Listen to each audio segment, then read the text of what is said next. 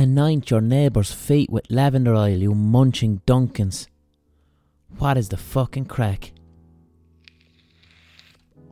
Welcome to the Blind Boy podcast. um, I'm here in my studio, smoking my vape, having a good time. if this is your first podcast, go back to the very start. Um, just do, just do for the crack. Go back to the start. We've new listeners every week. Keeps growing. Um, if you're an international cunt, if you're if you're a listener who you know came across this by accident and you're in America or Australia, you know, and if you've never heard of Blind Boy, never heard of the Rubber Bandits, if you're one of these listeners who came across this podcast in isolation, uh, what I would like you to do is to recommend the podcast to a friend. Because y- y- you're my most, uh, you're like my power users. Do you know what I mean? It's like lots of people hear about this podcast through my Twitter or my Instagram or whatever. But it's it's the people, especially the people outside Ireland, who just randomly find this podcast and don't know anyone else who listens to it.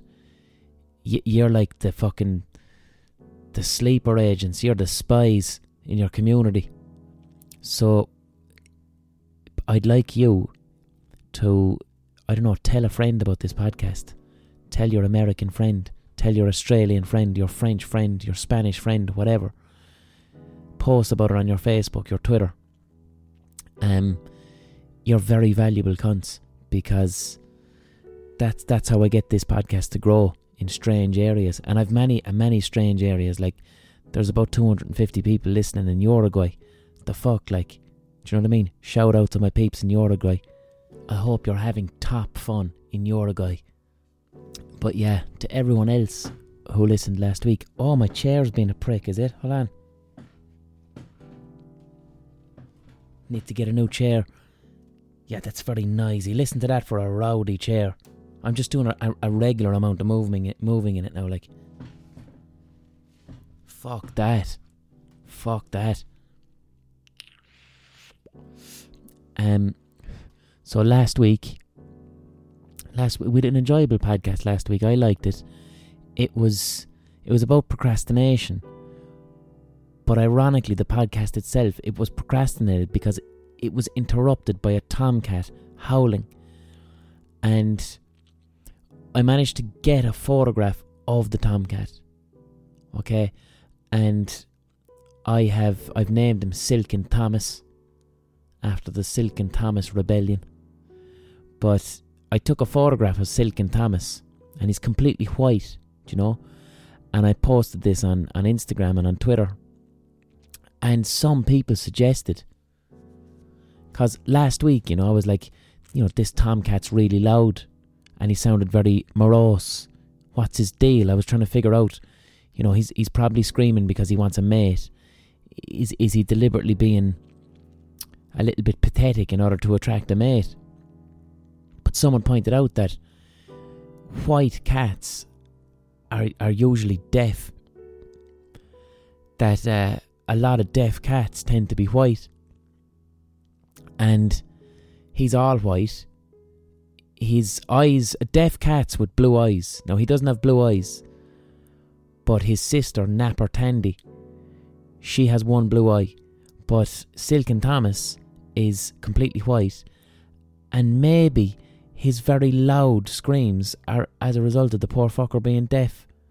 So, I don't know. I've been trying to because he's a feral wild cat, you know, he's very alert anyway. So I've been trying to put myself in a situation where I'm in his blind side, where I'm like behind him and he can't see me, but I don't know whether he can feel my feet on the ground.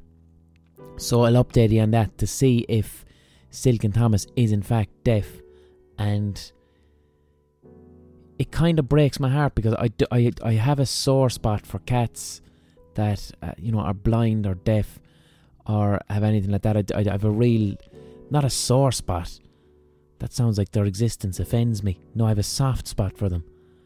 So, if he is like, look, the, the two cats are already feral, and I feed them and I give them shelter, and I'm trying to get him into a situation where they could possibly be domesticated. I don't know, sit on my lap. But if it turns out that he's deaf, I will dedicate myself to his his well being.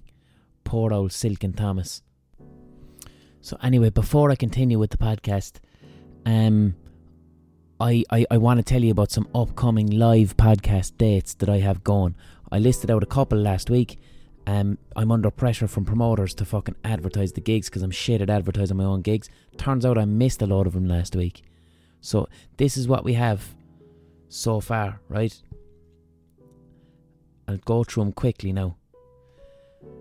March 4th, Dublin, Vicar Street. Um, 23rd of March, Waterford. 30th of March, Castle Castleblayney, Monaghan. I'm gigging in fucking Monaghan. I guess I am. 30th of March, I'm in Monaghan. Um, April 5th, I'm in Naas. 6th and 7th, Vicar Street again. 12th of April, fucking Whitla Hall, Belfast. 27th of April, I'm in Cork in in the Opera House. May. May can go fuck itself. May can fuck off. I, I look, I just called out those ones there. I, I, a Limerick actually in May that I announced last week. That's now sold out. That's on the 9th, sold out. I might announce a second one. Um, yeah, that's all you need to know right now. I need to st- I need to stop making myself so fucking busy. Um, I'm up the walls at the moment with creative stuff. So I, I didn't I didn't even know I had that many gigs, and there's way more. I'm just gonna leave them till after. Fucking hell. Look, we'll get them done. We'll have crack. The live gigs are very very enjoyable. I do enjoy it. I like um, interviewing people and achieving that the podcast hug and the intimacy in a live environment and listening, learning, providing platforms. That's what the crack is about. So, this week's podcast, um, it's it's a big, dirty, hot take. Do you know? It's a big, hot take. But the thing is, is that I don't know what the hot take is. I don't. I don't have. I don't know exactly what the hot take is, but I, I have a good feeling about it. I, I feel hot takes. When I get a good hot take, I, I feel it in my heart and my belly, and I run with it. I don't, so I don't have the words to tell you what this week's hot take is, but I think by the end of the podcast, we'll have figured out what it is when I kind of explore my train of thought and hopefully achieve a state of flow. But what I can tell you is what inspired today's hot take, what got me thinking. Um, I've been thinking all day and like mulling ideas around in my head around this hot take. Um, a hot take for anyone new is is a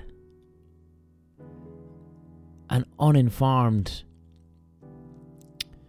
kind of personal opinion. Not not really uninformed, but like a a personal opinion that borders on conspiracy theory that might have elements, you know, it's rooted in truth, but it wouldn't hold up in court if you know what I mean. It's it's pure and utter fucking my opinion, my humble opinion on a situation, um, sprinkled with lateral creative thinking, we'll say. Not to be taken as absolute truth, but rather something that uh, gets you thinking and researching and, you know, researching and asking questions from people who know more than I do. Because I'm not a fucking expert in anything, really, to be honest. I'm just someone who's interested in ideas. but, so anyway, I was. When Brexit happens, right? We're a month off from Brexit and we don't know is that going to be a no deal Brexit. We don't know. But one thing we in Ireland do know is a lot of, we'll say, banks in particular, big international banks, are looking at Dublin for their international headquarters. Now, we're in the middle of a pretty serious housing crisis in Ireland, uh, especially in Dublin. There's no kind of houses to buy. Uh, people aren't getting mortgages anyway, even if they want them. The mortgages are prohibitive.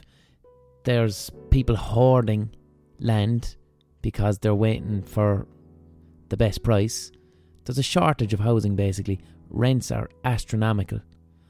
And when these large corporations, you know, set up headquarters in Ireland, in Dublin, it's only going to make it worse because a huge contributing factor to the housing crisis and the rent crisis in Dublin.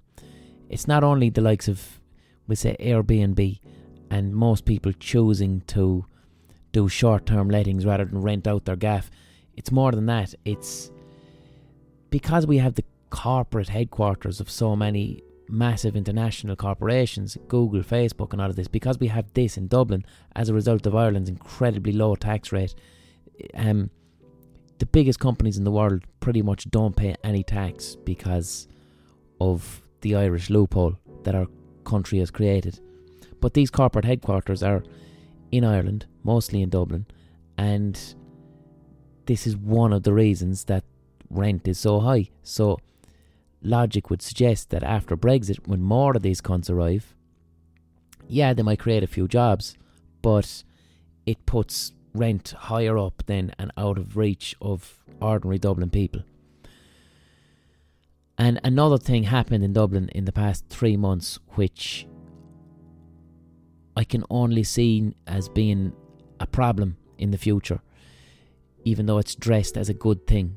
So, Dublin City Council made it legal for people to build log cabins in their back gardens without needing planning permission. So now in Dublin, and log cabins are pretty they're pretty decent. You know, you you could you could sleep and live in a log cabin. It's not as good as a house, but you can sleep in a log cabin. So now, what what what, what I think, this is what I think is going to happen in Dublin with the log cabins, right? The people who are going to put log cabins in their back garden will be parents who have children, you know, Dublin people, and their children are now late 20s, early 30s. These Dublin, well, they're not children, they're adults. These Dublin people now are trying to get a mortgage, they're trying to buy a house. They can't, even if they have good jobs, even if their partners have good jobs, it's still pretty much fucking impossible to buy a gaff in Dublin unless you're very wealthy. So I think Dublin City Council is after allowing parents to build these log cabins out the back garden so that the children, the adult children, can move in, live there, not not technically have to live in their parents' house, have a certain degree of autonomy in the back garden, and to live there with their partner until they can get enough money together for a fucking a deposit and then get a mortgage. That's what I think's going on, okay? Um, and anyone can do it now because you don't need planning permission. Um, if it, now, of course, eventually, what's going to happen is people will build log cabins just to rent them out for two grand a month. That's what's going to happen. So you already have people essentially living in sheds in Dublin, renting sheds for two grand landlords are going to fuck a log cabin into the back of the garden, and the the standards of the conditions for renting will drop further. They're already pretty bad in Dublin. There's a huge problem with slum landlords, 16 people to a fucking room type of carry on. This is what's going to happen with the, the log cabins. So, anyway, my hot take around that that got me thinking about the hot take I'm going to explore in this episode. I just find it interesting that I'm going to use the term millennials, right? Now I don't I don't particularly like terms like millennial, generation X, baby boomer. I because the media use them in quite a divisive fashion and they're kind of inaccurate and it's a great way to divide people and say us and them. But for the purposes of clarity, I'm going to be saying millennial, baby boomer, Generation X in this podcast because not I don't support those nomenclatures. I, I just like when I say what a millennial is, you know exactly what I'm talking about. When I say what a baby boomer is, you know what I'm talking about. Same with Generation X. So millennial is that you know someone born between 1982 and the year 2000. So who's trying to get on the property ladder right now? Mostly millennials. All right, Generation Z, born in 2000. You know the the, the oldest of them are 18, like or 19. So we're talking millennials. So millennials are going to be moving into their parents' back gardens in Dublin in log cabins so that they can try and get on the property ladder. Now, the other problem that what's going to happen is, and I've mentioned this before, that's all, like, first off, you shouldn't have to live in a log cabin, but it's all well and good if you're a Dublin native and your parents live in Dublin. If you're a culchie and you're not from Dublin and you're working in Dublin, well, fuck you. Pretty much. It's just have a job in Dublin, pay extortionate rent, you're never going to fucking be able to own a gaff. So it will create a new a new pale essentially, where the only people with a chance to get on the property ladder will be Dublin natives who live in their parents' log cabins. But here's the hot take uh, that got me thinking today that I find interesting. Most of these Dublin millennials, when they were kids in the late 80s or the early 90s, their parents probably bought them a Wendy house. And a Wendy house is a very small, you know, slightly larger than a a doghouse, a very small wooden replica house that a child goes into and they get a feeling or a sense of autonomy. The child goes out the back garden into the little wooden Wendy house and it has a door and it has a little window and they can effectively play house inside in this Wendy house. It's a role play. It's a way to practice autonomy, independence, being an adult. And isn't it so fucking ironic that now the parents are building full sized fucking Wendy houses out the back because culture and society did not deliver on the promise of the original Wendy house? Generation X and baby boomer parents genuinely believed that their millennial children would grow up in a world where they could have access to property. And you know, I don't want to subscribe to the fucking idea that, you know, for Gen X or for baby boomers, it was easy to get a gaff. Of course, there was hardship. Of course, there was high taxes. All of this, yes, it was hard, but not as hard as it is for millennials. Not by a fucking long shot. Okay? You can account for inflation all you want. The facts of the matter are property is several times more expensive right now, even when you account for inflation. So, I'm not saying, you know, if you're in your 50s or your 60s and you're listening to this, I'm not saying it was easy on you. Of course, it was hard to get a gaff, but right now, for millennials, it's more or less impossible, especially if you're living in the likes of Dublin. So that was the hot take that got me thinking isn't that interesting? Building these Wendy houses, and now they're living in a giant fucking Wendy house out the back in what can be described as extended childhood. Okay? And this this extended childhood idea is where the hot take is going for this episode. Now I want to try and achieve an uninterrupted state of flow. So before we get into this hot take, um, because there's going to be a lot of thinking involved, I I'm going to do the ocarina pause. Ocarina is still missing, probably gone forever haven't bought a new ocarina yet, so like last week, we have the banjo pause. A few of you loved the banjo pause last week. A few of you said you really enjoyed that I had introduced a banjo into the podcast, so we're going to do it again this week. This week, last week I played it with my fingers. I have a plectrum this time, which makes it more uh, a bit clearer. So I'm going to play the banjo for a little bit, and you might hear an advert this is like a warning, just so an advert doesn't come out of nowhere and shock the shit out of you. An advert for a Passat or an Audi or the British Army. So here's the banjo pause.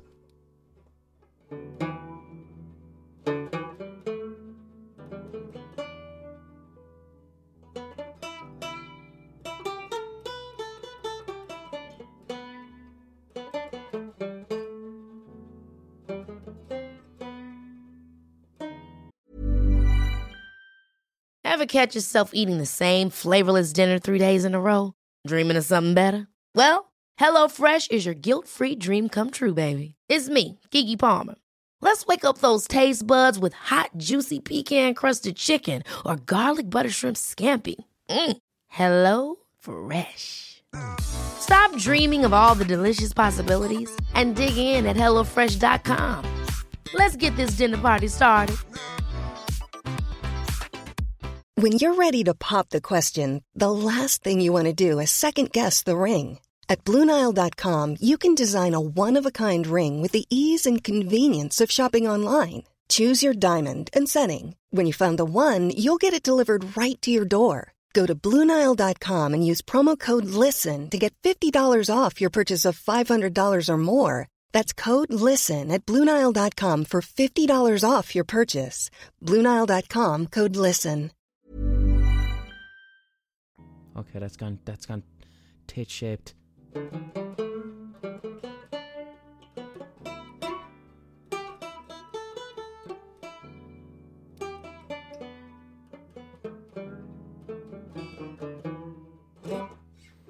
The banjo pause with, with two incorrect notes in there.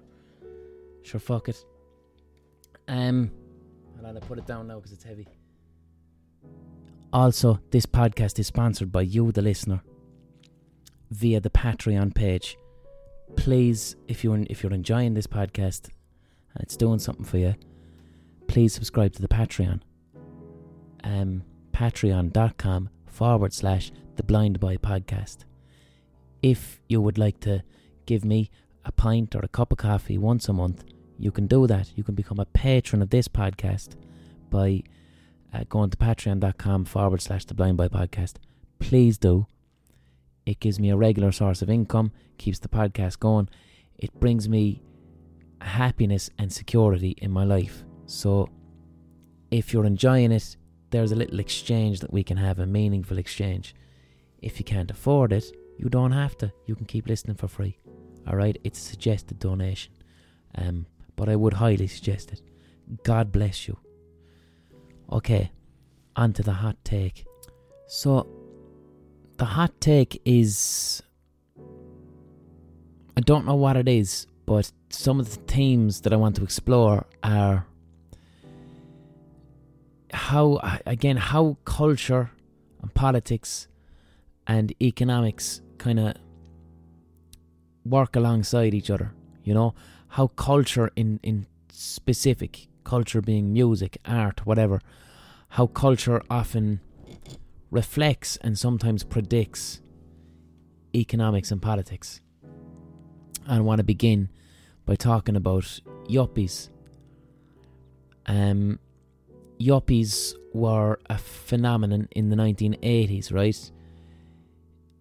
It means young urban professional. Yuppies, they would have worn like they're. they're most of them would have been centered around large city areas, right? There was loads of yuppies in London, loads of them in New York, might have been a few in Dublin, I don't know. But this was the style, we'll say, for. They would have been late baby boomers. Baby boomers were people that were, you know, born just after World War II, the baby boom. Well, the yuppies would have been at the late stage of the baby boomers. Yuppies would have been born in the mid 60s, early 60s, you know. Whereas the first wave of baby boomers were born in the 40s. So, yuppies were young people in the 1980s who, as a culture, embraced materialism. They, you know, uh, had jobs in banking, finance, the, the, the emerging tech industry, young urban professionals. They fetishized materialism. They wore Versace. I think they were fond of Versace suits, expensive watches. They would drink champagne. They'd drive Porsches. A very materialistic culture based on wealth, affluence, working hard, and being an adult. The thing with yuppie culture is when you look back at it, there's nothing humorous about it. You laugh at them, but there's no humour within yuppieism. If you want to see what I'm talking about, you know, The Wolf of Wall Street, look at that film. That's about yuppies. Okay? Very wealthy, doing cocaine, very affluent, lunatics, excessive. Um, American Psycho is about yuppies there's no room for humour or irony. Yuppies were very, very serious and they were about achieving goals and this type of shit. Now, like what interests me with any cultural youth movement is, you know, how does it come about? What what are the economic and political settings that something like that comes about? And usually, what is it a response to? When young people by which I mean from, I don't know, fucking 18 to mid 30s. When they express themselves culturally, it tends to be a kind of a response to what went before. So, you know, why all of a sudden in the 1980s, like wh- what happens in the early 80s, whereby young people essentially want to start wearing suits and becoming business people and embracing capitalism and embracing materialism? Where, what, you know, where does that come from? Well, first off, you have to look at what they're responding to. They're responding to earlier baby boomers who were hippies.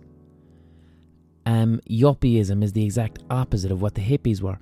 The hippies were all about free love, changing the world, you know, deconstructing capitalism, deconstructing big business. Everything should be free. We should live in this perfect fucking utopia uh, with love and peace. That was early baby boomer hippies. And then their younger brothers and sisters, you know, when the hippies start to get a bit old, when the hippies start to get into their mid 30s and the 70s, the young kids are going, well, that's not fucking cool. How can I do the opposite? How can I do the opposite to what my uncool older brother is now doing? snorting coke with a skullet. So the yuppies come about. Now also it's not just as simple as we're all going to start wearing suits and getting jobs in banks because it's not cool to have flares and long hair and smell like patchouli oil and listen to the Beatles. It's not just that. And of course, with these things too, it all res- relates to what's known as the zeitgeist. The zeitgeist is a flavour in the air. It's something that's present in uh, the food we eat, the way we speak, the music we listen to, our economics, our politicians. The zeitgeist is the general hum or feeling of an era. And it's very hard to pin down what the zeitgeist is when you're living in it. You generally need 15 years to be able to look back and then you go, ah, that's the flavour of the 80s. That's what the 80s smells like, looks like, tastes like, sounds like. That's what the 2000s smells like and tastes like and sounds like. That's a zeitgeist. So, zeitgeists are influenced by many factors. So, what would have influenced the 80s yuppie zeitgeist? A cultural response to hippies, obviously, that's not cool anymore. Can, I need to redefine myself because I'm young as something completely different. But also, with the late 70s, you see a kind of the ideals of the hippies. You see these things disappearing. Um, one of the good things that happened after World War II is Britain and America got a bit of a shock and they moved towards what we'd now call socialism in a lot of their policies. You know, they moved towards, you know, Britain established the NHS, free healthcare for all, uh, started rolling out council houses. compassion became part of public policy just after uh, World War Two because Britain was nearly fucking blown to bits and taken over by the Nazis. So they said, "Oh fuck it, maybe maybe we'll stop being cons there for about twenty years." And unions, unionization, workers' rights, all these positive things that we should see a return to, they did start crumbling a bit in the late seventies. New York City, for instance, and we spoke about this in our hip hop podcast. New York City had gone bankrupt, and so things like you, all like unions fell apart in Britain and in America. Now the unions fell apart for a couple of reasons. There was a financial crisis in the late eighties, or sorry, late seventies, as a result of what was it? Something to do with the Saudis and oil, and that fucked the world over anyway. So that didn't help the economy, and it didn't help. Uh, people lost jobs. Um, it didn't help the tax base. If you're going to have things like free health, free transport, free housing, you need to have a healthy tax base, obviously, to pay for it. But also, unions became corrupt. Corruption, uh, you know, in America, the mafia in- infiltrated a lot of unions. Now, as well, what's worth talking about is big business lobbyists very much were all about breaking unions. When the unions fell apart in the 70s in America, big business and lobbyists were rubbing their hands together, going, fucking brilliant, now we can exploit some people. Unions stop people from being exploited, but they are also can be open to corruption if not run properly. But you know, union busting was very much a thing, especially in the climate of the 60s in America where unionists were seen as communists. Do you know what I mean? So people in the early 80s got to see that they would have seen socialism as being a very bad thing. If the teachers' union is falling apart, if transport unions are falling apart, naturally in the early 80s, people are going to go, Well, that's socialism. That's fucking shit. Give me something different. So, in the 80s, early 80s, the Americans vote in Ronald Reagan and the Brits vote in Margaret Thatcher. And a lot of the problems, horrible problems that we see today in the world uh, with inequality, in, in the West, we'll say, in, in Ireland, Britain, America, the problems we see today are as a result of Reagan and Thatcher and shit that they did, and are as a result of yuppies in the early 80s wanting a quick, easy solution. And this allowed kind of promises of Reagan and Thatcher to be very appealing to these people. Thatcher was in, or sorry, Reagan was into trickle down economics, which is the belief, it's an economic belief that the wealthy and wealthy businesses should not be taxed. That don't tax the wealthy, don't tax the businesses. Let them operate without being taxed because technically what should happen is that if they are not subject to tax, they can be really, really successful and then that trickles down. The money trickles down. So by leaving the rich off, and letting them being productive and captains of industry, then the money will trickle down to the middle and working classes and the economy will be fine. That's trickle down economics. And Reagan managed to convince America that this was the way forward in the 80s against the backdrop of unions falling apart and fucking New York going bankrupt. A very simple and tasty solution of course, we now know that fucking did not happen. Even even the the IMF in 2015 said all trickle down economics does is it makes the rich get richer. It's that simple. So Reagan and his trickle down economics, yuppies fucking loved that, obviously. Then in, in Britain, you had Thatcher.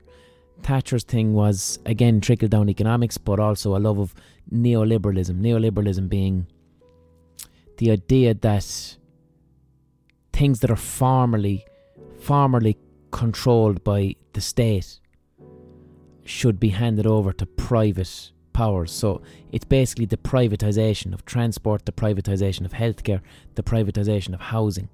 Like what Thatcher did. And it's interesting because if you look at footage of yuppies in the 80s in London being interviewed, these are young, wealthy, urban professionals. You'd expect them when you hear them to be like posh English people. They're not. Their accents are kind of either middle class or working class accents. These, these are not posh, generationally wealthy people. They're new money. And Thatcher very much appealed to this new money. People who would have grown up and benefited from socialist ideas. They would have, you know, yuppies would have grown up benefiting from council houses, benefiting from free healthcare from the NHS. You know, something their parents didn't necessarily have. Yuppies became adults benefiting from this, but then they saw it fall apart in the late 70s, and Thatcher introduced a thing called the right to buy, which was again sold off the back of a lie. Thatcher basically went to the British people and said, if you are currently in a council house, right, as in you essentially rent your gaff from the council at a very affordable rate, if you're in that situation, I will allow you to be able to buy your gaff at an affordable price. So swathes of people did this. They bought their council houses in Britain in the 80s. Now, the promise was you can buy your gaff. And when anyone asked Thatcher and said, but then there'd be no council houses, Thatcher would have said, oh, don't worry. Like, we're going to build more council houses. I'm just giving people right now the right to purchase their council houses if they want to become homeowners.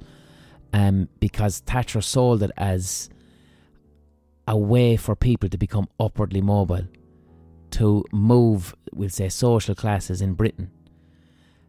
But the council, you know, the new council houses were not built. The they weren't. Instead, what it did is it took the burden of council housing off the state and off councils into private hands, straight up neoliberalism. Absolutely grand if you were lucky enough to be able to sell the council house, but fucked over future generations. Now resulting in a massive housing crisis in Britain as well and in London. And this is why, you know, areas like Hackney, which used to be full of council houses, are now prohibitively expensive. When I stayed over in London, I stayed in a council flat in Soho. Well, it was a council flat in the 60s. It would have been built as a council flat. Now it was still like a small council flat, but would have had the price of a luxury apartment. It would have been three million if someone was to buy it. And BBC were renting it out for me for like fucking two grand a month or something.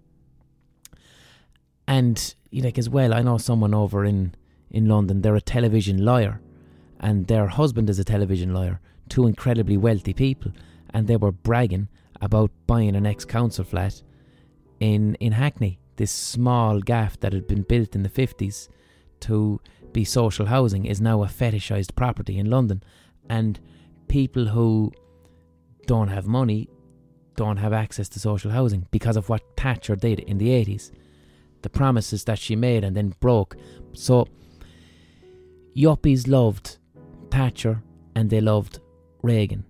And yuppie culture was based around materialism, wealth, business, suits, champagne, oyster bars, Porsches, all this stuff that's incredibly superficial with a, a very serious veneer. You don't imagine a yuppie laughing, you imagine a yuppie with a serious face doing serious business and a giant mobile phone to their ear. That's what a yuppie is. Yuppies don't laugh. When yuppies laugh, they it's a cynical laugh with a champagne glass in their hand because they just did a deal not not a, a culture that we particularly look back on fondly unless we're mocking it. Okay? Yuppies effectively ended in 1987. What happened in 1987? There was a massive stock market crash, a huge crash all over the world. That effectively became the end of the Yuppie 1987. The end of their ideals, the ideal of wearing suits, being dead serious, you know, working in finance, this this fad. I'm not saying that that stuff disappeared, but that particular fad amongst young people, that was proven now that that failed a lot of people. So that ended in 1987. Um. So I think now I'm get, I'm kind of getting close to, to naming, knowing myself what the fucking hot take is. Um. So here it is. Here's the blistering. Here's the blistering hot fucking take. You know that'll burn your mouth. It'll burn your chest. So the, it's 2019, and as I've mentioned before on this podcast, I love the film Blade Runner. Blade Runner was made in 1982, and the events of Blade Runner happen in November 20, 2019. Blade Runner happens 2019 now. And Blade Runner was a, a bold prediction of the future. It was a prediction of this is what shit's going to be like in 2019. And if we're being honest, it's it's not accurate. Blade Runner, while being a fucking incredible piece of work and possibly my favourite film, is not a particularly accurate prediction of 2019, of the life and the world culturally that we live right now. There's no one chasing around humanoid robots and shooting them in the street. There's no flying cars. Okay?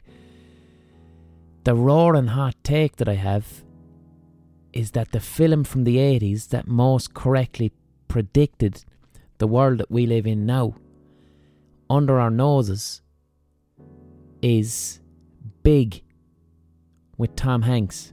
The film Big with Tom Hanks, 1988 that is a more accurate cultural marker, satire, and prediction of 2019 than any science fiction film in the fucking 80s, including Blade Runner.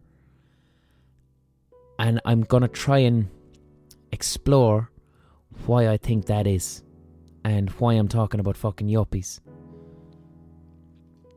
Big is, first of all, it's a fucking incredible film. I only rewatched it this week. Um, there's a few problematic, dated things in there. I'm not going to get into them. But as a film, it's fantastic. It's a fucking brilliant film. I'm sure you've all seen it. It's about a child who's 12 years of age. You know, in a nutshell, he goes to a carnival, wishes that he could be an adult with this machine, wakes up the next day as a 30 year old man. That's big in a nutshell. Directed by Penny Marshall. Um, what makes Big interesting is that it, it was the first ever film directed by a, a woman that had uh, grossed 100 million in the box office. What I find it also incredibly interesting about Big, especially now as I'm, you know, I'm, I'm trying to make the case here that Big correctly predicted the future more so than any science fiction film of the 80s. Big was written by Steven Spielberg's sister, Anne Spielberg. Spielberg, of course, you know, fucking directed Star Wars in 1980. Blade Runner 1982 is Ridley Scott, but Star Wars and Blade Runner, two years apart, they set, both of those set the template for science fiction in film. They set the modern template. A film is either like Blade Runner, where it's intellectual and dystopian, or it's like Star Wars, where it is blockbuster and massive. And Spielberg's sister Anne wrote the script to Big. So if you go at the film Big with a fucking scalpel and you know don't look at it as just you know the it is a very entertaining family film it's a feel good film you know, it's very imaginative, it's creative. Uh, Tom Hanks is fantastic in it. It's a great fucking film. But if you go at it with a knife and look at its subtext and, you know, whether deliberate or not, you know, I don't know whether Big is intended as a, as a satire, but what I am interested in is, like I said, the zeitgeist.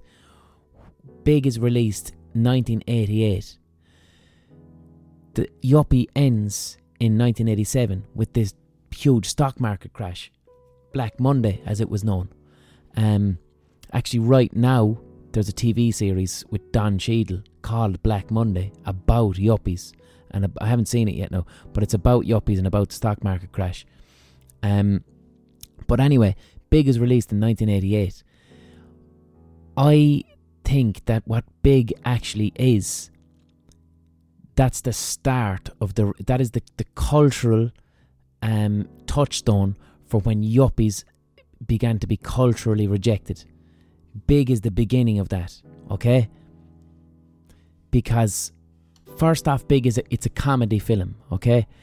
Um, and a lot of the comedy in it is there's a child. The child wakes up one day as a 30 year old man, played by Tom Hanks.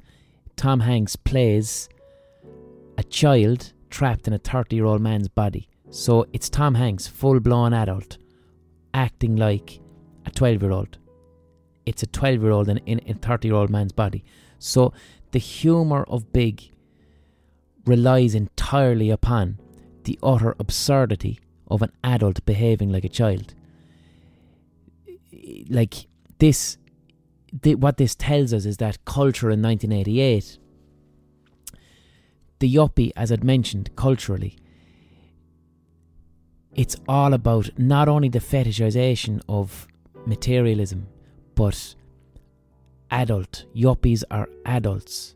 Even though yuppies were fucking under the age of 30, between 20 and 30, they were very serious, business like adults. They were not into frivolities, humour. They left their teens behind, they put on a suit, and they became about the world and caring about Reagan and caring about Thatcher and caring about money. They were serious. Okay? So now all of a sudden in Big, 1988, you've got Tom Hanks. The first scene that we kind of explore the humour of Tom Hanks as an adult who's actually a child. We see him on a fucking BMX that's too small for him. And this is hilarious. And you see him you know, sitting down with his buddy in an ice cream parlour, and even the fact that Tom Hanks, as a 30 year old man, is eating an ice cream sundae is viewed as absurd. Because 30 year old men in 1988 are eating caviar and drinking champagne. They wouldn't be seen dead in an ice cream parlour because ice cream is for children. Extravagant bowls of chocolate ice cream are for fucking children. BMXs are for children, for teenagers. A yuppie doesn't have a BMX, he's got a Porsche. So eventually, Tom Hanks's character, the 30 year old man who's really a child, finds his way into a job. He ends up getting a job in computers very easily because because he's 12, he's fucking around with computers in his bedroom. And then, as an adult 30 year old, he walks into this job in a toy making company, a company that makes toys for children.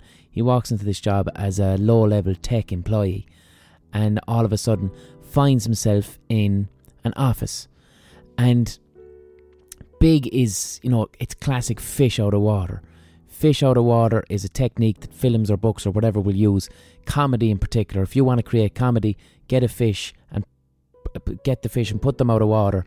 And what you are guaranteed is a number of um, scenarios where we, the audience, understand how it's supposed to go, but our characters' eccentricities eccentricities contradict it, and then hilarity ensues.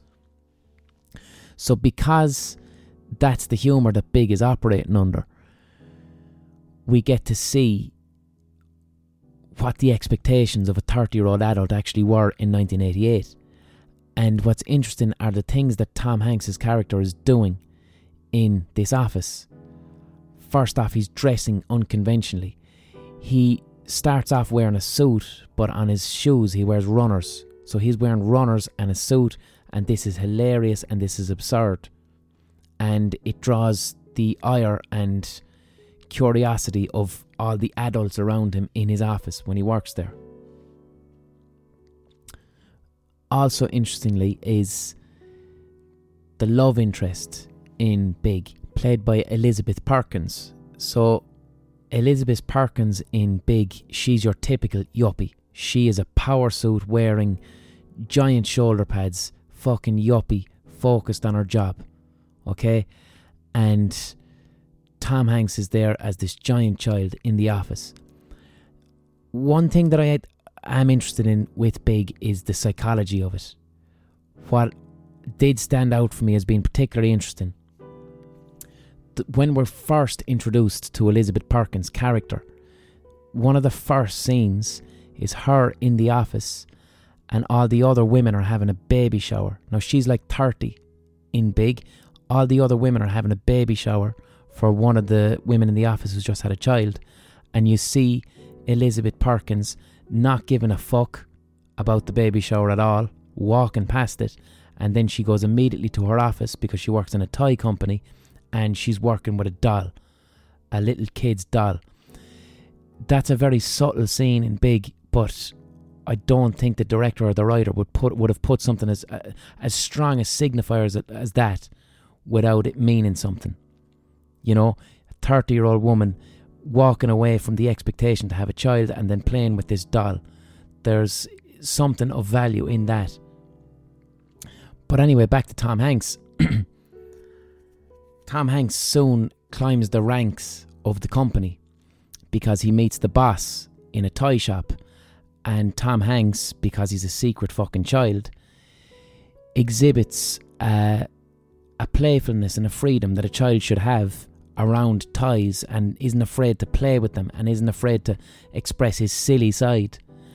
And the boss of the company finds this endearing and gives him the job as a head kind of creative in the office now. So now Tom Hanks is 30 years of age, has just walked into this job where he is the main developer of children's toys, and his office becomes transformed into this space where it's just full of kids' toys. And on the door, written in crayon, says keep out. And now he no longer wears a suit to work. Instead, what he wears are very colourful shirt and jeans and sneakers. And this, in the context of 1988, is utterly fucking hilarious because it is so strange, it is so odd, and it is a satirical deconstruction of the yuppie. Okay? It's everything the yuppie believes and holds in this film Big is now a, a mirror is held up to it, and it said, Yuppies are fucking absurd. This is wrong. And now, this character that Tom Hanks is embodying this is the way forward. This is who you should be. Yuppies are uptight. Tom Hanks is the way forward. Look at him, he's having crack. He's a nice person.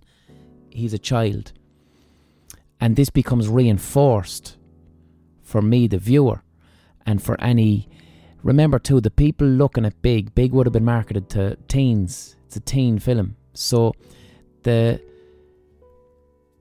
12 year olds, 13 year olds who would have been watching Big, who are Generation X now, they're not baby boomers, are now looking at Big and watching this Tom Hanks character pointing at late Generation X yuppies and going, Look at you, you sad cunts. And how this is really solidified is the character that Elizabeth Perkins is playing she becomes sexually attracted now to Tom Hanks. And she has a boyfriend. Can't think of the fucking boyfriend's name, but the boyfriend is your straight up yuppie. He is a yuppie and he's clearly an asshole. And the thing with him is that he's an incredibly boring, aggressive, um, serious man who embodies all of the yuppie qualities. All he does is talk about work, all he cares about is owning things. And he is the villain now in this movie. Elizabeth Perkins' boyfriend. And Tom Hanks, anyway, eventually ends up with Elizabeth Perkins attracted to him because he's the free child who wears tackies or sneakers and jeans and walks around the office like a giant child playing with toys. And Elizabeth Perkins' fella now appears like a stuck up prick who is no fun to be around. So this conveys to the audience now, the young, uh, young generation X, 12, 13 year olds, 14 year olds. If you were like Tom Hanks, you were going to get the girl. That's the message. You are going to get the girl. And sure, what more powerful message? He is now the hero of this film. This person who is rejecting the ideals of the yuppie and deconstructing the traditional workplace environment. Now, another aspect of the psychology of big that I find incredibly interesting is it's something we spoke about before on a transactional a, a, a podcast about transactional analysis. Now, transactional analysis as, as, a school of psychology would have been quite popular in the mid 80s. It would have been part of uh, pop psychology and pop culture.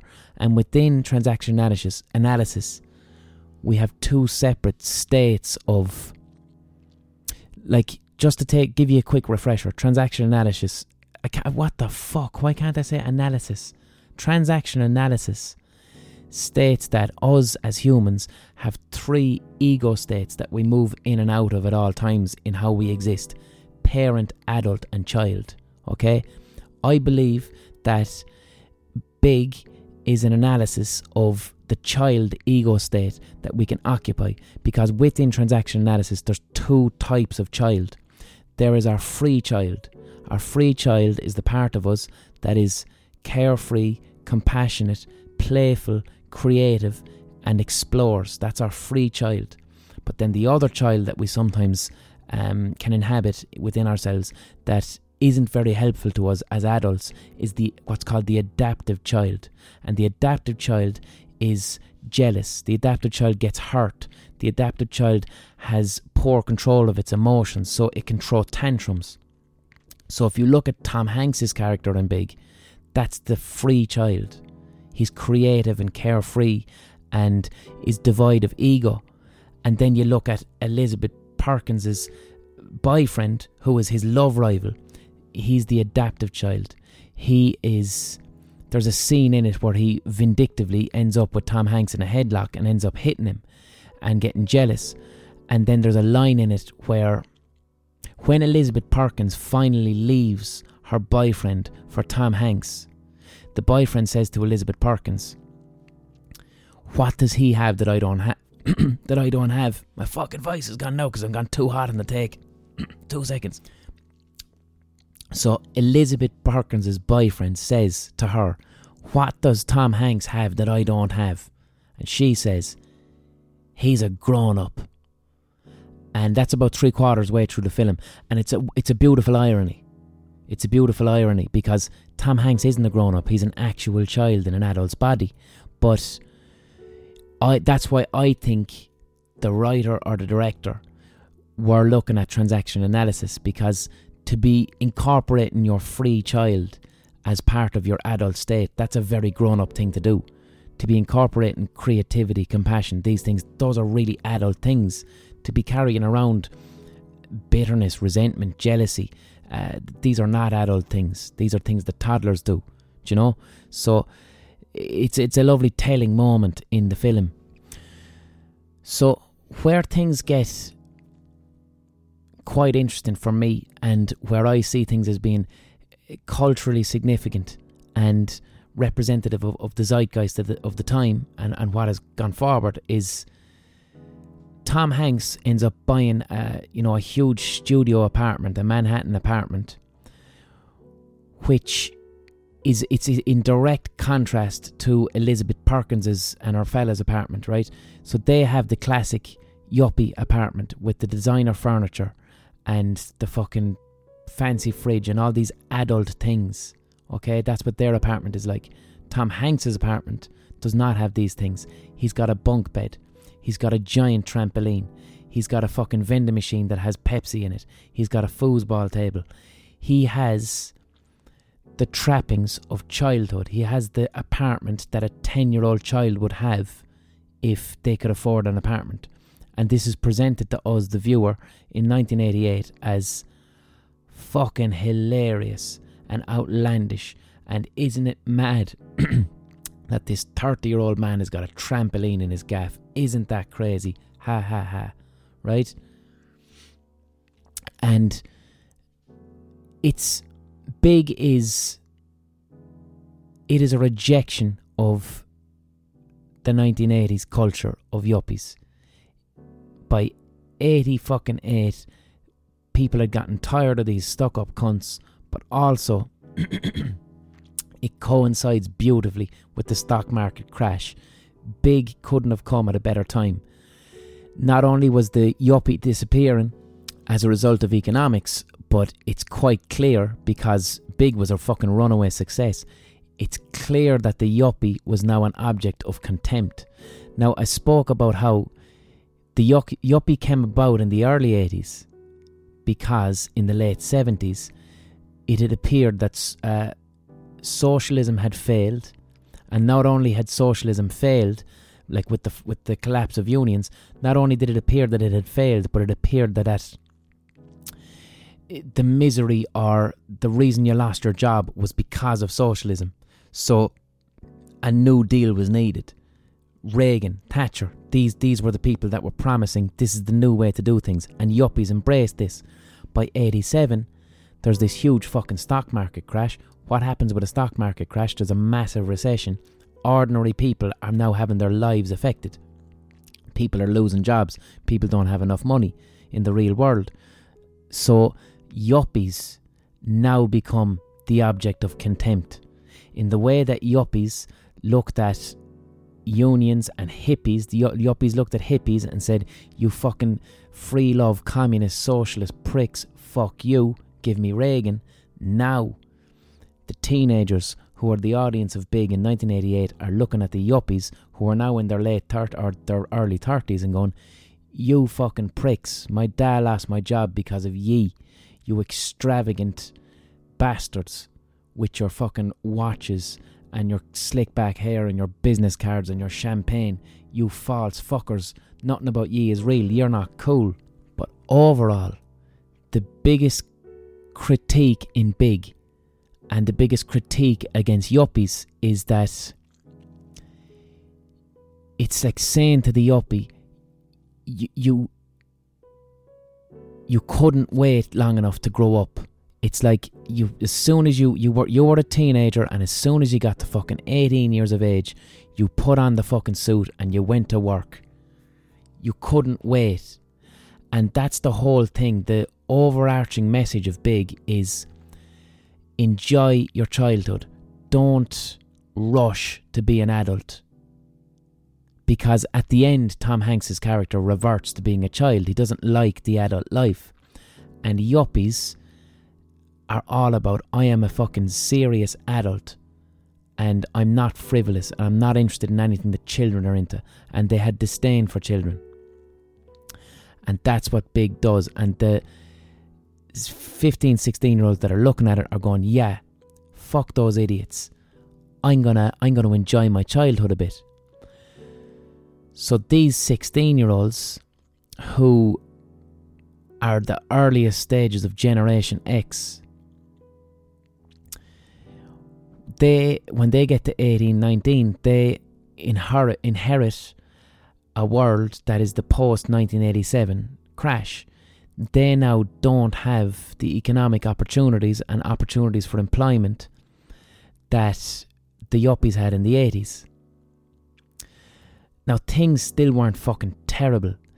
In the early 90s, an 18, 19 year old or, so, or someone in their 20s could, could, could still live.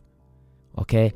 They could, they could rent apartments, they could get uh, basic jobs, they could go to college. They mightn't have had the huge opportunities for wealth or to immediately buy a house that yuppies had, but they could live. And this is, we get to about 1990, and the kids who watched Big, the teenagers, are now adults and they embrace what's known as early 90s slacker culture. And slacker culture is grunge music. You know, you look at uh, Kurt Cobain and the Seattle grunge scene. That's classic slackerism. Um, you see the way MTV went in the early 90s with fucking kind of an apathy, you know, a, a rejection of ideals, a postmodern irony. Irony. That Simpsons episode where Homer hangs out with Smashing Pumpkins, which is kind of a critique of Generation X. That that sums it up nicely. That Generation X apathy and I'm too cool to care about anything. And slackerism. And slackerism became the complete and utter rejection of the yuppie. It's the opposite of the yuppie. So, like I said, cultural things they go in cycles. the young reject what is cool of the people that are now in their 30s. The young have to find their identity. So if being a yuppie means I'm going to wear a fucking suit, I'm going to get a job, I'm going to do the daily grind, I'm going to try my hardest, and, and uh, I'm going to be a fucking adult. Generation X have now turned that on their head. Generation X are, instead of buying expensive suits, are buying second-hand flannel shirts and wearing jeans that have rips in them and are not interested in getting a career. Instead, as we can see in slacker films like Clerks, you know, directed by Kevin Smith, they're they're working in video shops. Quentin Tarantino, who was a classic fucking early 90s slacker, he worked in a fucking video shop and spent his day looking at videos, coming up with ideas for his films. You look at Wayne's World, that again adopts slacker culture. What are they doing all day? Drinking, smoking hash, listening to rock music, living in their giant fucking studio apartment that's in a really, you know, a shit part of town. You have to remember too, Generation X had the opportunity to move into, we'll say, the east end of London when it was very poor and very run down and rent out a warehouse for next to nothing and live in a giant warehouse with repurposed furniture. And yes, they're living in, they don't have a lot of fucking money and they're hanging out in coffee houses, but they're able to live. And Generation X are living in warehouses, studio apartments, repurposed places that aren't the are the, the exact opposite of the fetishized Manhattan, Manhattan apartment that the yuppies were living in. They're now moving to Brooklyn, to old warehouses, places that are dodgy, that are rough, places that they would consider authentic. And these are now the people that have inherited this, but also they're living at a time where they don't have as much opportunity as the yuppies. So they feel like postponing their 20s a bit. They're going to slack. They're not going to try.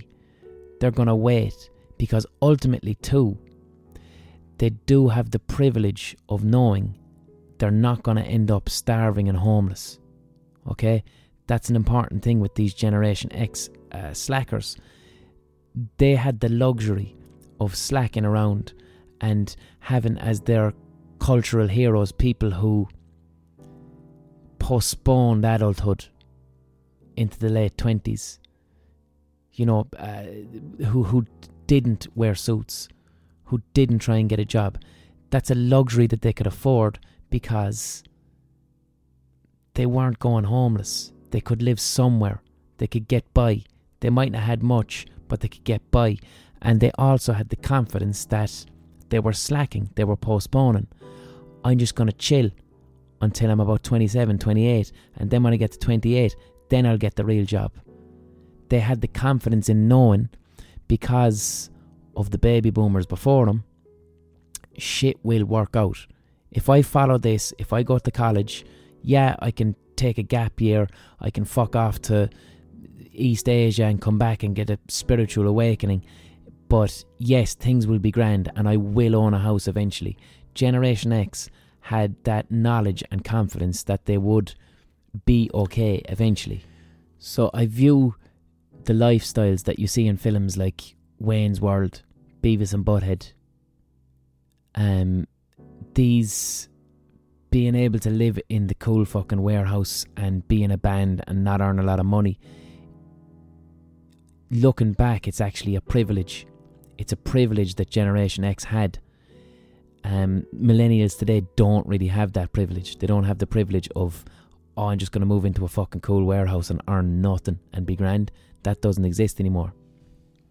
Now, one of the benefits of slacker culture early 90s Gen X culture is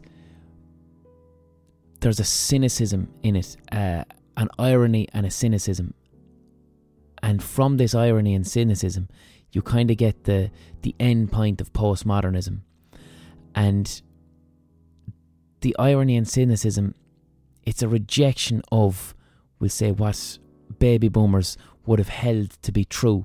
So, from a cultural point of view, you end up with art that cynically and ironically borrows from everything that has gone before and mixes it up just for the crack.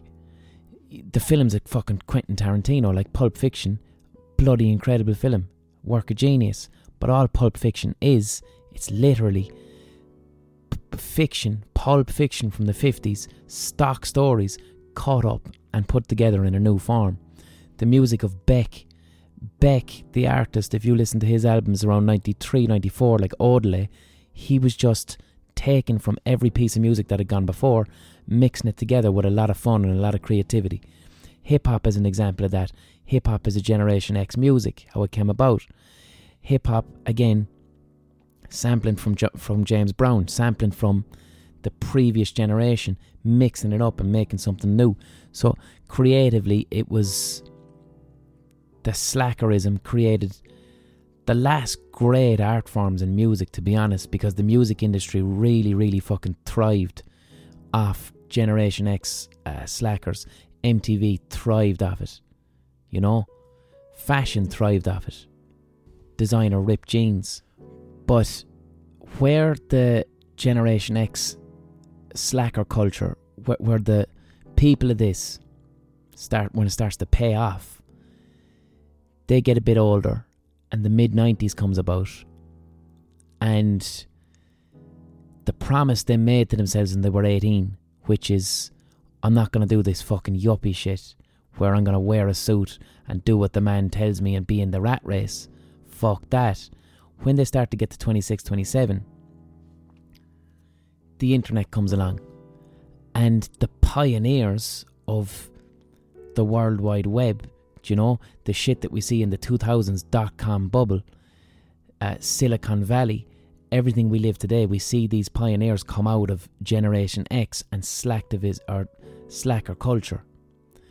Um, not technically a tech example, but Starbucks, like Starbucks, began in Seattle out of the grunge scene in the 90s as a coffee shop because coffee shops were you know, if if if yuppies were drinking in champagne bars, the exact opposite is a coffee shop where you simply get a cheap cup of coffee and someone's playing music, which in itself was a callback to early 60s folk culture. But Starbucks starts off as a very small Seattle coffee shop, which, and Seattle, of course, is where grunge music comes from. Grunge was the, the soundtrack to slacker culture. And then Starbucks becomes this huge multinational corporation very corporate, but on its surface, it's on its surface, it's essentially fucking Tom Hanks in Big. It doesn't present itself as a corporation, even though it is a bloody corporation. Its branding and image is, oh, but we're cool. We're just bringing you coffee. You know? We're just bringing you coffee. And this is where I see, this is what I'm getting at when I say that Big was a very important science fiction film in predicting where we are today. This is what I'm talking about. It influenced Generation X to to to still be corporate and still go to the office, but to create the facade that they're still cool while doing it. And if we think back to Tom Hanks's bedroom and Tom Hanks's carry on in his office,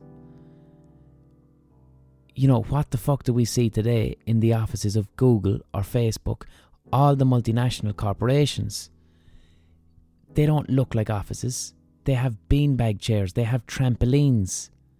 These things, these these things that in 88 were hilarious have now been adopted into mainstream office and corporate culture as a facade. And this was started by the Generation Xers who were teenagers who were watching Big when they grew up. Elon Musk, even in, in how he behaves and how he speaks, he's Tom Hanks in Big. He's got a company called The Boring Company he he's marketing a fucking flamethrower that just exists for the laugh. A toy. Elon Musk is Tom Hanks in big. So, I mean, this is what I'd call the, the bigification of the workplace. But like the yuppies idolised Reagan and Thatcher, for Generation X, who they kind of looked towards would have been Bill Clinton and Tony Blair. And what you have with Clinton and Blair, very much they were neoliberal. They Blair in particular would, would you know would hate to be seen as stuffy and evil like Thatcher. So instead, expertly creates a facade of being young and cool and different, while secretly still carrying on with these neoliberal policies that crush Britain. And same type of shit with fucking Bill Clinton. Bill Clinton was the coolest cunt going. He was the, the young Generation X president. He played the fucking saxophone. Sure, how could he be a politician? But his policies were quite different. And this is reflected as well in the bigification of the corporate workplace today. They looked at Tom Hanks in Big, and all they did was take from his behaviour, but not his values or ideals. Tom Hanks in Big isn't isn't nasty, isn't mean. So it's as if they only identified with the superficial qualities of his character and still kept the bloodthirsty rootlessness of the yuppie, but decided only to get rid of the facade. So, Generation X managed to engage in a type of collective cognitive dissonance where they're effectively lying to, them, to themselves. We can still be corporate, we can still be cutthroat, but we're cool though. You know? We invented casual Fridays. Why would you want to wear a suit? Suits are for dorks, suits are for yuppies. We're cool in here. I want to see you wearing sneakers and jeans. You know, all these benefits. It's like we don't have offices, we've got floating desks. Just walk around the place with your laptop. You don't have to sit down in an office. That's stuffy and uncool. What am I, a dad? Do you know what I mean? Seats. We don't have seats, we've got bean bags. Oh, you're stressed out? Come play at the pool table. Cans of Coke are free. The modern office place is big. It's Tom Hanks's fucking bedroom in Big. And this is why today, if you were to release Big, like if you go back and look at Big now, 50% of the laughs are gone. There is nothing at all absurd or strange about a 30 year old man turning up to work in a pair of sneakers, riding a BMX and playing with toys. This is now mainstream normal culture for millennials. And this bigification of corporations, okay, it's it was sold to us under the idea of it creates a, you know a less stress-free environment in the workplace uh, or it enables creativity. And I'm sure those things are true. And I'm sure the person who goes into the office that has beanbags and that has video games, their time in work, you know, at their nine to five, is going to be more pleasant than if it was just an office. These are ultimately good things. But unfortunately, what they were used for and what they continue to be used for, it's merely a very friendly facade. A very, very friendly facade that in the late 90s and most of the 2000s, it's like these big corporations, especially going to Google or Facebook in Ireland, you know, either of them, their corporate headquarters are here. It's beanbags fucking everywhere. They're amazing places. I've been in there. They're cool as fuck. It's a giant daycare centre for adults. It's amazing. But they're not paying taxes. Um, the workers don't have unions. All of these things that the baby boomers had that they got right. You know, if we take it back to the 60s and fucking Mad Men, it might have been a very stuffy workplace environment where people got pissed and there was a huge amount of, uh, you know, women weren't even allowed into the workplace. All terrible things. But they had healthcare, they had unions, they had a right to uh, hold on to their jobs, they had pensions. These things don't exist anymore in the modern corporate environment, and instead, what they've been replaced with are ties they've been replaced with colourful toys and beanbags, and it's a form of grooming. It's a form of fucking grooming. It's what do you mean you want a union? Look at all the pizza we brought in last Friday. We had pizza day on Friday. Everyone ate free pizza. You want a union, but we're so nice. Why could you want a union? What about our human rights abuses in Indonesia? You can play video games all day if you want. You're under no pressure. Deadlines, what are they? Let's go and brainstorm. Do you know what I mean? And not, you know, calling people by their names and no It's all just a fucking facade. It's the bigification of the workplace. And this is and what millennials, right? So, like I said, now millennials born between 1982 and the year 2000, older millennials. So, the older millennials who are now mid 30s, we'll say the older millennials who are over the age of 25, we'll say. What you see, so we've got right, yuppie, that's what you did with your 20s and the 80s. Then slacker, if you were Gen X. Millennials have got the hipster. Now, the hipster's kind of gone now. The hipster would have been from 2006 to, I would say the hipster ended about 2013 when everyone started getting beards. But the hipster is then a continuation. It's a cultural continuation on from the environment that the Gen Xers who grew, who watched Big created.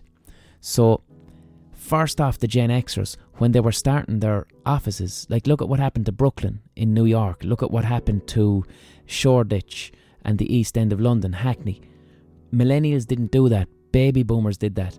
In the late 90s, the baby boomers said, fuck Manhattan let's go to Brooklyn, this very poor place, and let's buy a warehouse. Okay, and let's go to Hackney or go to Dalston and buy a warehouse there. And we're going to turn the warehouse into a very vibrant, creative space. And everything's going to be really cool and creative, and the rents are low. And this is how could this even be an office? We're in Brooklyn. There's people doing crack outside, and we can hear we can hear gunshots. Wow, we're so dangerous and cool and it's the Gen Xers who owned these companies and who started this. And then the older millennials around the year 2006 start moving into these companies and working there. Now the rent goes up massively. So the situation now with the the millennials now can't afford like you can't live in fucking Brooklyn anymore. You can't live in the East End. Berlin was the place to go. Now that's gone. What what I'm trying to get at is culture and economics work together to essentially extend adulthood. The yuppies went straight to fucking adult. Gen X said, fuck that, you stuffy cunts. I'm holding off adulthood until about 26. But with hipsters and older millennials, adulthood is really postponed. And you see this in our culture today. Like, comic books are things that adults buy. If you look at the the biggest films, like I remember when like in the early 2000s, like superhero films started becoming a thing that adults went to. And at first it was a novelty, but now you know, like the Batman films are, are subject to serious critical debate. This is now mainstream adult culture. Are things for children. And it's not an insane fucking idea. Like, teenagers didn't exist before the 50s. Before the 1950s, you got to the you wore short pants, you got to 12 years of age, then you got long pants and you were a fucking adult and there was no in between before the 1950s. It didn't exist.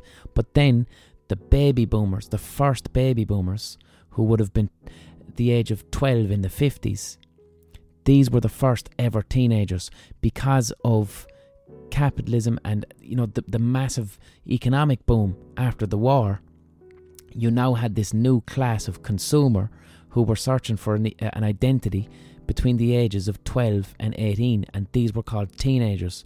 And you know, the the music of the 50s and 60s came about because this new gap of fucking people emerged, and adulthood became something that happened when you were 18. Now, adulthood is being postponed to, I mean, fucking 40. I don't know. 40 years of age, and I think this is the new thing. And you can trace it all to a combination of economic, political, and cultural factors. And it's quite clearly evidence. And this is why, at the start of the podcast, I said I'm not sure what my fucking hot take is. And to be honest, st- there's a couple of hot takes in this episode. The, the one I'm definitely sure about is that Big is the most accurate fucking science fiction representation of what 2019 would be like. Alright? But, like I said, in Dublin, the millennials were raised with Wendy houses at the back garden, being told this will be yours one day. One day you are going to own your own fucking house. Okay? Just, you'll be grand. Whether it was Gen X parents or baby boomer parents. Just do your thing. You'll go to college. You'll be fine. You will one day own a house. Because of the policies that started in the 1980s of trickle down economics and neoliberalism, and what both those things cause is a massive, massive shift of wealth from poor to the rich and a disparity. Now you just have millennials who can't get houses going, when is it my time to be an adult? I can't have a child, even though I'm in my 30s. I'm still trying to save for a gaff, you know, trying to get a mortgage. Um, I have a lot of debt because of the neoliberalisation of education, which was once free, is now quite expensive. Um, I might have a crack at a master's degree. I mean, that's the other thing too. You know, the way that education was privatized, it it devalued it, and now a master's degree is worth what a regular degree was ten years ago, and a PhD is now the thing that you you want. so you have this highly educated um, generation of people who are just postponing adulthood because of economic situation. But you've got loads of comic books, and you can wear trainers in your thirties, uh, and that would have been unacceptable ten years ago. Brilliant, or twenty years ago. And I also I view it as a great irony that Trump is president of America because he was a yuppie god. The yuppies, like he was the biggest yuppie. He was the, the yuppies in in New York in the eighties. Trump was the guy that they wanted to be, and he he kind of encapsulated it all. And now he's the fucking president. And for younger millennials who are in their twenties now, you know what we're kind of seeing there that manifestation manifestation of um you know they're still working in the offices of corporations that have bean bags and pizza on Fridays. But younger millennials their values it's it's not hipsterism that they're into. They're into social justice and being woke and being politically correct and we're seeing this now reflected with corporations pretending to be very, very woke and all about social justice, even though those corporations are committing actual human rights abuses in the global south against very poor people. The same bullshit, do you know? Um, I don't know what's going to happen with Generation Z. They're only just after turning 19. We'll have to see.